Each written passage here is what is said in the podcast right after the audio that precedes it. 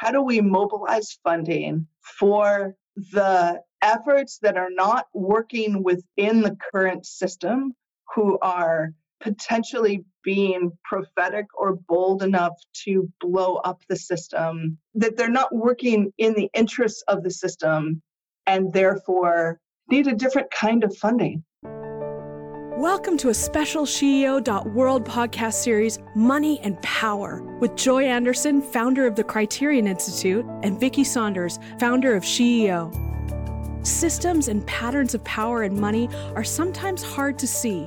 Joy and Vicki identify the systems that make up this world and the money and power dynamics within them so that we can better understand how to transform our world.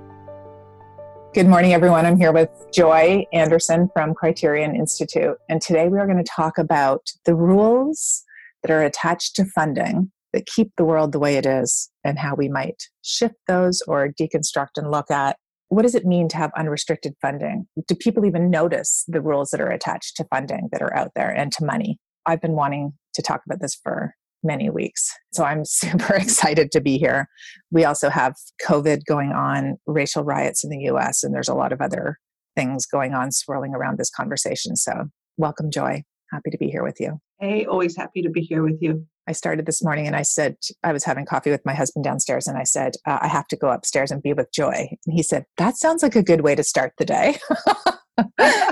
I need to go do Joy to start my day. I'm like, Yeah, there you go everyone should have a joy conversation to kick it off. um, I remember actually once I was at a SBS Social Venture Network conference, and they were doing some woo woo thing in a women's group where we were all supposed to think about the word that defines our essence. I got sat there, I was like, my name is joy. Like, just, that's all I, that's it. Mic drop. Done. Next. What do you think I'm on the planet for? All right. So, on that note, having had a lot of experience as an entrepreneur and a, a creator of initiatives and projects and programs that often needed to get some support outside funding to get off the ground i just feel like i've seen behind the curtain for so long about how things are traditionally funded and how that kind of leads to a structure that you end up creating. And then at the end of the thing that you've created you're like oh damn I did it again. Like I feel like I started so many things where the money drives where you end up going with the structure because of reporting and other things. And then you get to the end of the road and you're like, damn, this is not systemic change because now I'm stuck with funders who want me to do something that's not related to the the social or the systemic change I want. All digression on that. Because we are just starting. Why not? then you're going to move into your full on rant. But we used to do this thing called Structure Lab, we had a workshop for entrepreneurs who were trying to think about should they be for profit or not for profit. it was hysterical. Something like 95% of the time that there was a problem, it was because somebody created a structure for their funder. Exactly. For me, it's it's there's all kinds of reasons that you should choose between being a for-profit or not for profit. For a while it became this foundation promised me a potential grant and so i need to have a nonprofit structure. Okay but you're two partners trying to start a company equally don't you think you should try equity first? And it was mind numbing how many mistakes were driven by that moment. So just wanted to back you up on that. I think i could actually turn that into like evidence and shit. Yeah. No good. Evidence is good and I also would like to just say that's a false construct like for profit and not for profit. Like those are made up things which actually don't even serve us anymore because we're blending so many things. And that's that's what sort of hit me with SheEO. I wanted SheEO to sit in a for-profit entity because I believe after like doing a ton of innovation for many decades that that is the freest structure.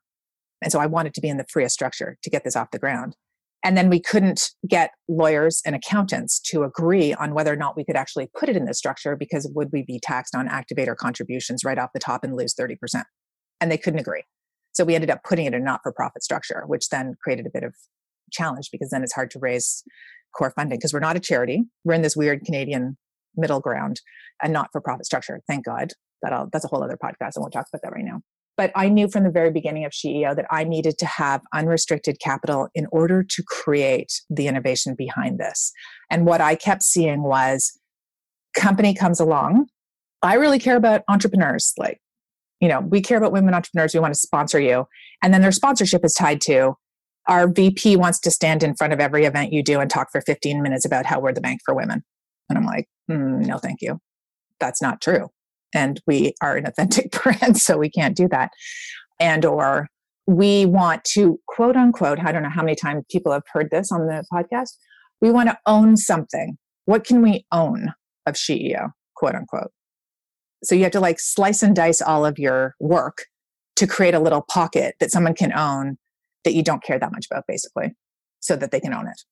Right. Because there's this old thing about like, I'm putting money towards something, so I have to own a piece of this, as opposed to like signing up for the transformation, which doesn't exist out there. I still can't believe how bold I was at the beginning of this thing. I led with this like 10 slide deck of like all the things you weren't going to get as a sponsor to one organization, a bank in Canada. Yeah. And I'm like, you can't have this. You can't touch our comms. You can't give us advice on this. You can't get reports. I want a two page contract. You put your name on a building. exactly. All these things. And the person's like, totally get it. You're literally doing the opposite of what we've done for 20 years. We want to come on this journey and see what it's like. And I'm like, uh, excuse me, who am I talking to? Oh my God, that's amazing. Then we got off the grant. So we had unrestricted funding. And I literally didn't have to write a report for three years to explain how we were doing things, to say, did we hit our numbers? Because we didn't. We didn't hit our numbers like three years in a row. And all of this unintended consequence and greatness was happening underneath the surface, but still it wasn't what we said we were going to do. And therefore, if we had had normal funding, we would have been shut down. That gift of unrestricted capacity to play was just so amazing. And it's only now that I'm realizing how incredibly powerful that was. Like I got it way back then, but now we have a bunch of restricted capital and funding coming in, and it's a freaking nightmare. I have like, we're sitting writing insane reports that have no value that are going to sit on a shelf that people are barely going to glance at because they quote unquote bought these outcomes from us. It's so crazy. And so I was at an event. This is the end. I'm coming to the end. No, no, I was at, getting yeah. angrier. I'm just okay. sitting here yeah. boiling like it's about to actually, you know, bubble up and you know we've got to five countries in five years 5500 activators funded 68 women-led ventures all working on the world's to-do list like all of these impossible awesome delicious things. And i was at an event recently with a bunch of impact investor types and someone came up to me and said wow it's so amazing what SheEO has achieved in five years. Like it's just great. How have you done that? And i looked at this person i'm like we didn't take any of your funding. That's how we got here. We had unrestricted capital to be able to build this. You actually said that to them? Yes, because I'm never going to get their money. They're never going to give us money. So that's fine. I can say that. But I'm not worried about it, right? If you live in a world of scarcity, you're like, oh, you could never say that. But this is the unlocking moment we're in right now. People want the same outcome. They want the outcome of what we've built, but they want it done their way. That makes no sense. None at all. There comes a time we are all starting to understand that there are all these structural inequities and systemic barriers to creating the transformation we want in our existing structures. And the people who have the capital need to, actually release a little bit of that to see how we could do things differently. If we want to get to a different world, we really need to have capital to play with a little bit. No one's going to be able to say, three years from now, I'm going to hit this many activators. If you can do that, you're literally not following the energy of what wants to happen with your system. Locking all of those pieces down and saying in advance what you're going to do is a crazy, mechanistic, doesn't exist kind of mindset that just has to go away because it's created the world that we're in. That's it. I'm going to pause now. Can you t- like quote all the studies and tell me why that's right? My gosh. I just got like, I wrote down like 85 topics for us to talk about as a result of this. One, just to pause to say, like, I, I think um, why I love that you and I are having this conversation is that both of us have enough power in the world to be, a, we have enough privilege to be able to even have this conversation without the danger that many people would face. In the end, I've proven no matter what risks I take, I'm going to probably land on my feet without that much risk because I've got safety nets. These are just kind of a couple caveats on this conversation. One is I think you and I sit in a place of privilege where no matter how frustrating this is for us, it isn't actually dangerous for us at the same level as it is for other people. Does that make sense? It really does. And I also, yes, just to say, I am 55 years old and it took me till now to actually create to show that unrestricted capital could have different outcomes. I have been trying to do that my whole life. And I've just been like, I'll go get this grant and I'll do what we really want to do and I'll deliver their outcomes too. Like that's what I've been doing for decades. And this time I did it, I started clean and fresh from the beginning because I had that influence.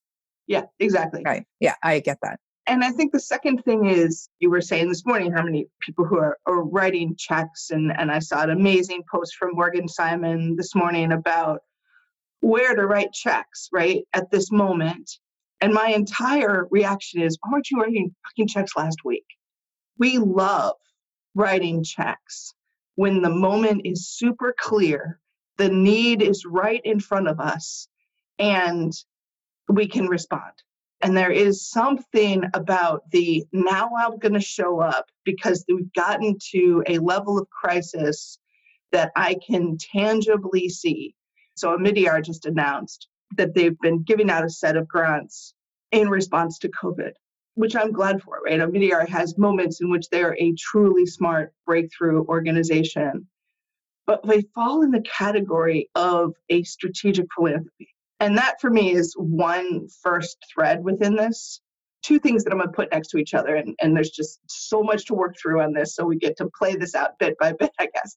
But one is to sort of say the the the need for people to see simplicity and concreteness in what they fund because it's more palatable, tangible, trustworthy. Tell me how many things I'm going to get for the money that I give you. If I don't know how many things I'm going to get for the money that I give you, or you know tell me how much exactly you're going to grow for this investment that i'm giving you or whatever measurement we're, we're putting in place requires us to simplify down to the level of a output or overly simplistic outcome that is understandable so so that's one thing and then in response to that came the rise of strategic philanthropy. We ended up with these moments where people said things are more complicated.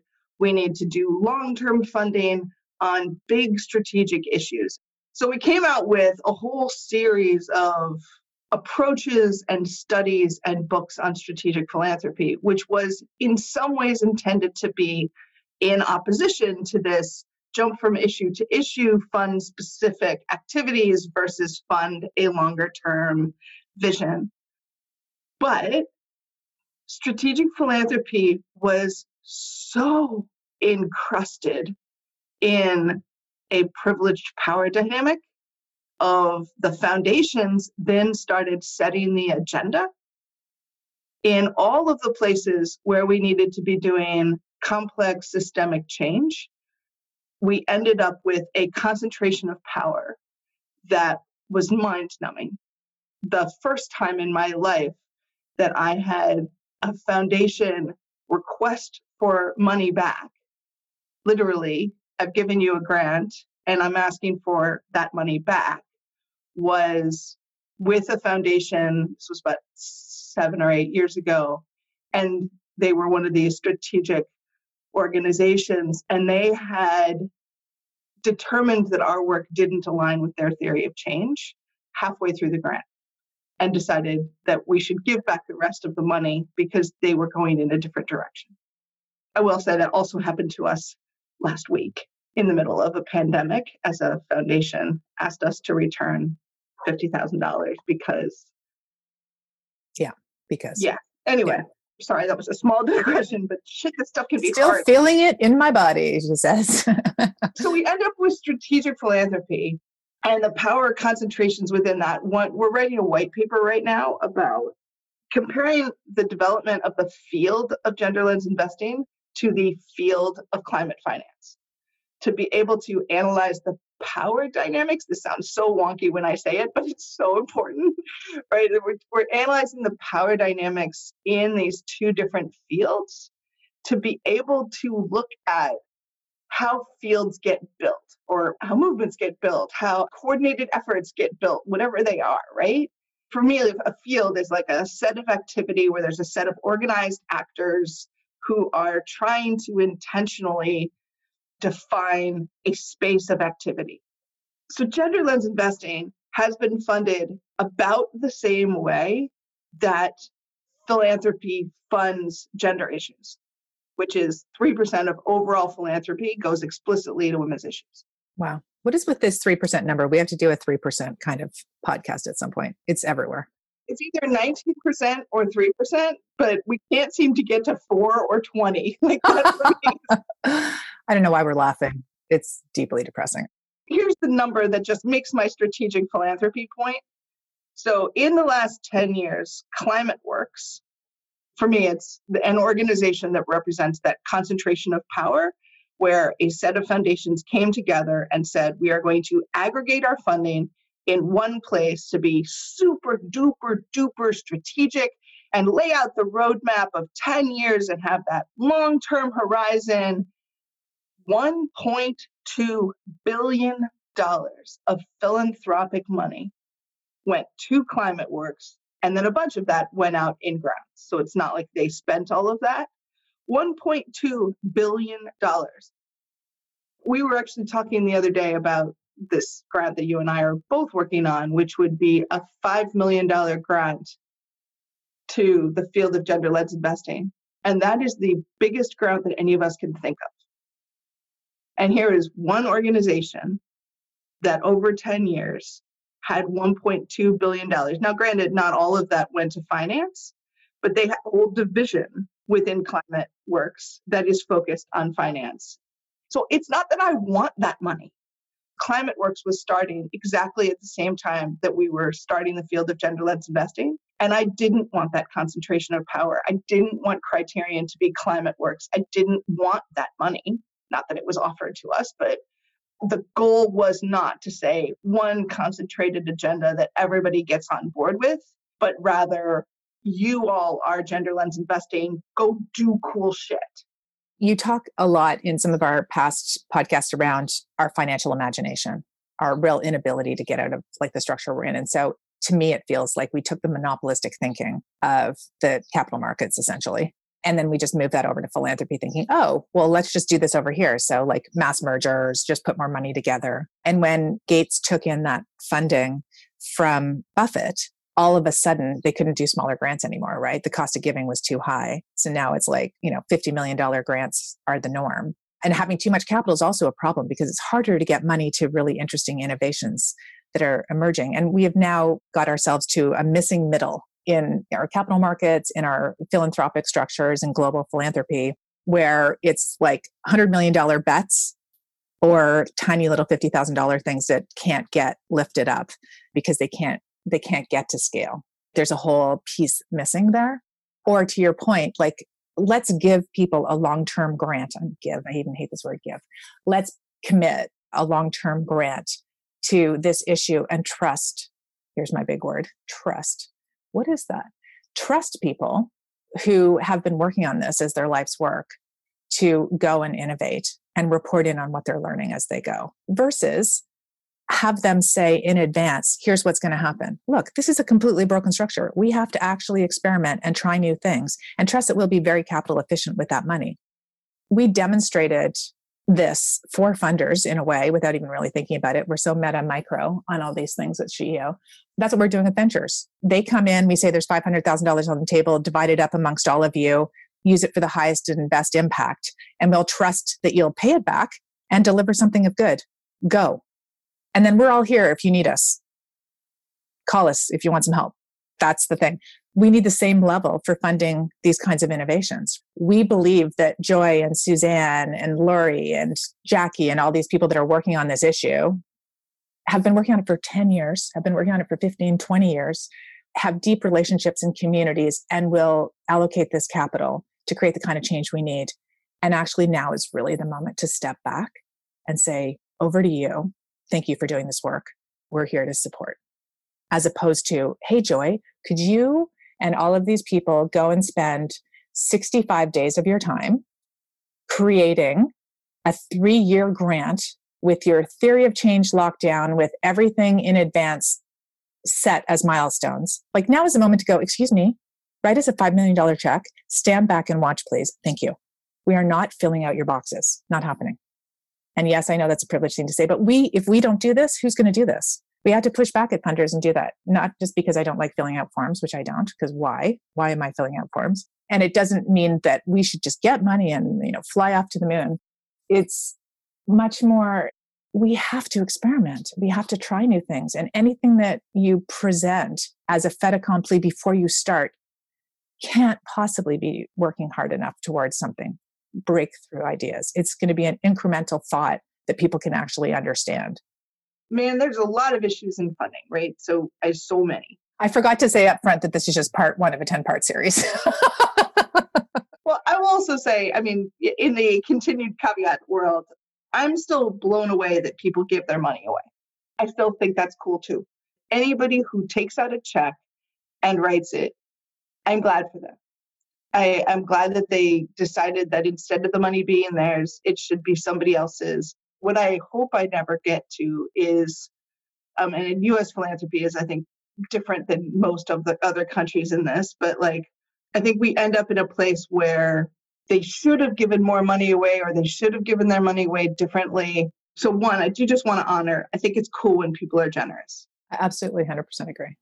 And I worry about social change movements, especially organizations that are funded to create complex systems level change or social change. I think there's two categories. Sorry, I feel like I'm babbling through a bunch of this because there's so many different issues and I want to actually honor them, but focus on one right? So there is a set of things around what's necessary to deliver the mail day in and day out and make sure there's enough basic services for people to be able to thrive and, and do the things we need to. I believe all of that's important. That will be podcast number 16. But the piece I want to focus in on is the sustained funding for complex systems change. How do we get funding?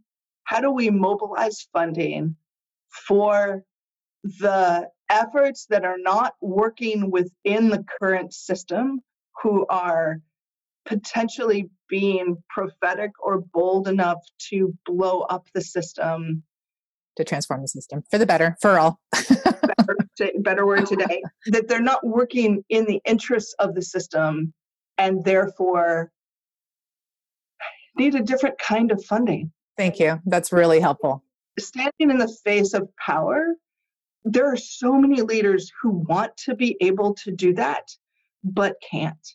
And I actually believe there's a lot of philanthropists for whom that's what they wish they were funding.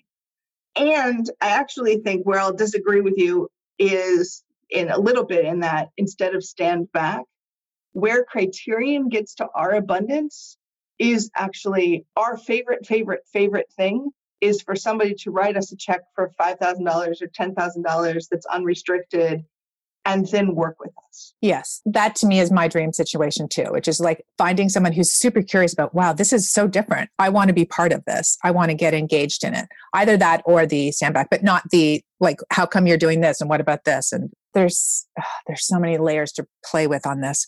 But to walk in the door, we are fundamentally different. We're not just here to deliver 16 workshops to women entrepreneurs this year. That's not why we're here. We're here to transform systems. And therefore, that is a different kind of activity than a lot of other people who are doing work that may look similar to what we're doing. And if you don't articulate that up front, and if there isn't actually a pot of capital that is for that kind of thing, which there hasn't been, then you're stuck with the same rules. But yeah, I, I really do appreciate that because if you walk in and go, we're not, yeah, we look like this, and that's how we're fitting into your thing, but actually it's to the detriment of our organization if we try and present ourselves like we fit in this little piece. I actually say that sustained funding for complex systems change of people trying to challenge the system, not only work within it. Has actually Criterion's 18 years old, right? We've had four funding models.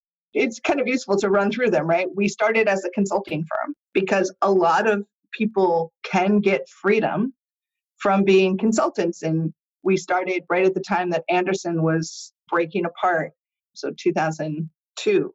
A couple big consulting firms were breaking apart, and you had all of these people who were basically like, I'm going to charge $2,500 a day, and then I'll have freedom to, for the rest of my life, do the innovative work I want to because I get paid $2,500 a day. well, the business model doesn't actually quite work like that. You have to spend the same amount of time selling that $2,500 a day, and then you have to do all the packaging that lets you earn that $2,500 a day. But for the first six years or first five years, that was our business model. And then I was like, damn, this is weird because consulting to all kinds of organizations, and I'm asking them to do the thing and fund me to work with them on the thing so that this thing can happen. You know, we'd find a gap, and we actually were looking at refinance at the time and working with a big pension fund, and we're like, you should do this. And they're like, not our mission. I'm like, no, you really should. And they're like, you do it. Consulting had limits because you had to have the people who would be willing to do the thing. And I found I was crossing an unethical line of actually encouraging people to do the thing that I thought needed to get done because I didn't want to do it myself. So spent the next oh, five years launching seven companies because I thought, you know, the thing that's going to work. Then it was 2007 and 2006 and I guess this was all the way back to 2005, or like, you know what you do is you build a business and then that business spins off so much revenue that you're free to do whatever you want. Well, of course, that's a load of hoodinky also because the business takes so long to spin off that much revenue. And in the meantime, you really figure out that you're serving the business. So we launched a venture fund. That was really cool, but I was selling a venture fund. I wasn't changing the world. I was I mean, we did some cool things with it, but eventually I had to be that product. And so then we started getting, tried to be a convening company, right? Hosted conferences. That blows. I mean, like, unless you are the most efficient machine at conferences, those don't make money. Then finally started getting philanthropic dollars from people who wanted us to play this field building role. Sorry, this feels like a quick history, but and then, then I shifted to be a nonprofit, not for funding reasons, but because I actually wanted, I had been a for profit for about 13 years before I shifted to be a nonprofit. I wanted to be a nonprofit because I wanted people to stand with me and not wonder what my dog in the fight was. I kept being asked, but how are you in the end going to make money on this? And I kept saying, I, I just want to do the work. And people don't understand that. Exactly the same thing that I've done too, right? You start with that partly because it's also nonprofit work isn't considered important. It wasn't. So you put yourself in a for profit structure and you're like, I'll just be like, you know, do you think that every systems change entrepreneur goes through the same thing, by the way, during our cycle of timing? Our age range because I literally I could just put the same chart on a piece of paper and I did exactly the same with thing with of because you know you start and you're like I want to solve this issue but like I don't want to be considered not important so I'm not I'm going to be for profit and then you're like oh this is really hard that doesn't make sense and then I could do this and I have to gather people and create relationships so let's do the event org and like all those pieces. And then at the end of the day you're like wait a minute I'm just going to create this change and then people go does it really matter though? Because you're not making money right now. I felt I honestly felt so much shame in having to ask quote unquote for money, having been a for profit entrepreneur my whole life. When I started SheEO and realized actually we, we're going to need capital to get from here to here before this actually creates the wealth that I know that it will, that we will reinvest in this ecosystem.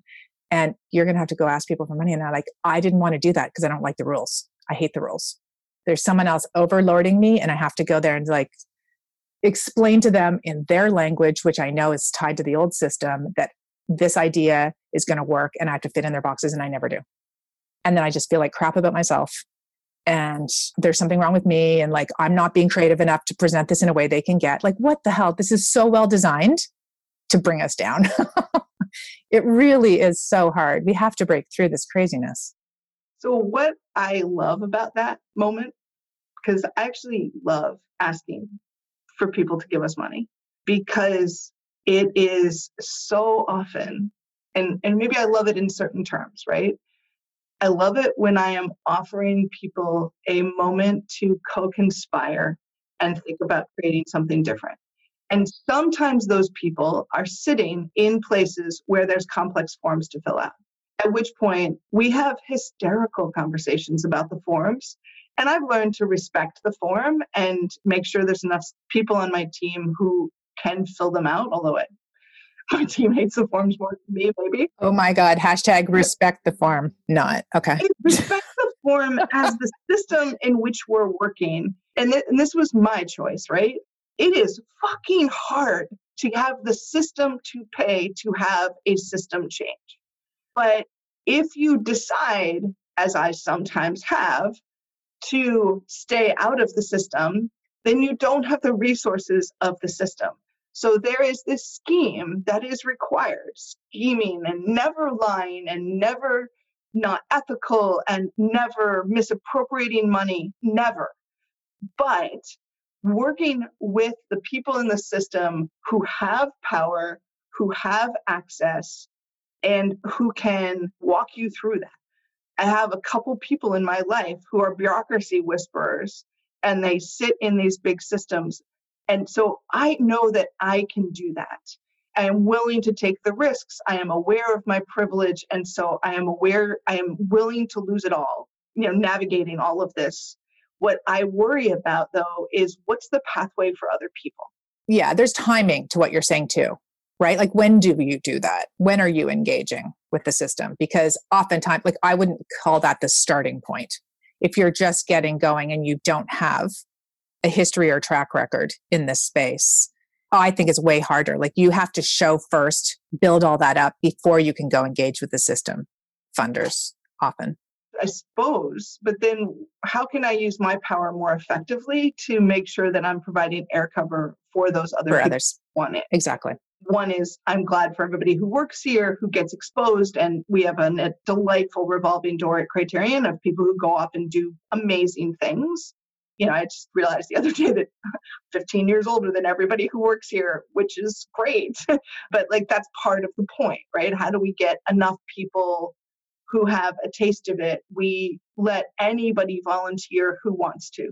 They can use our name, especially when people are unemployed or trying to do different things. Can they use our name?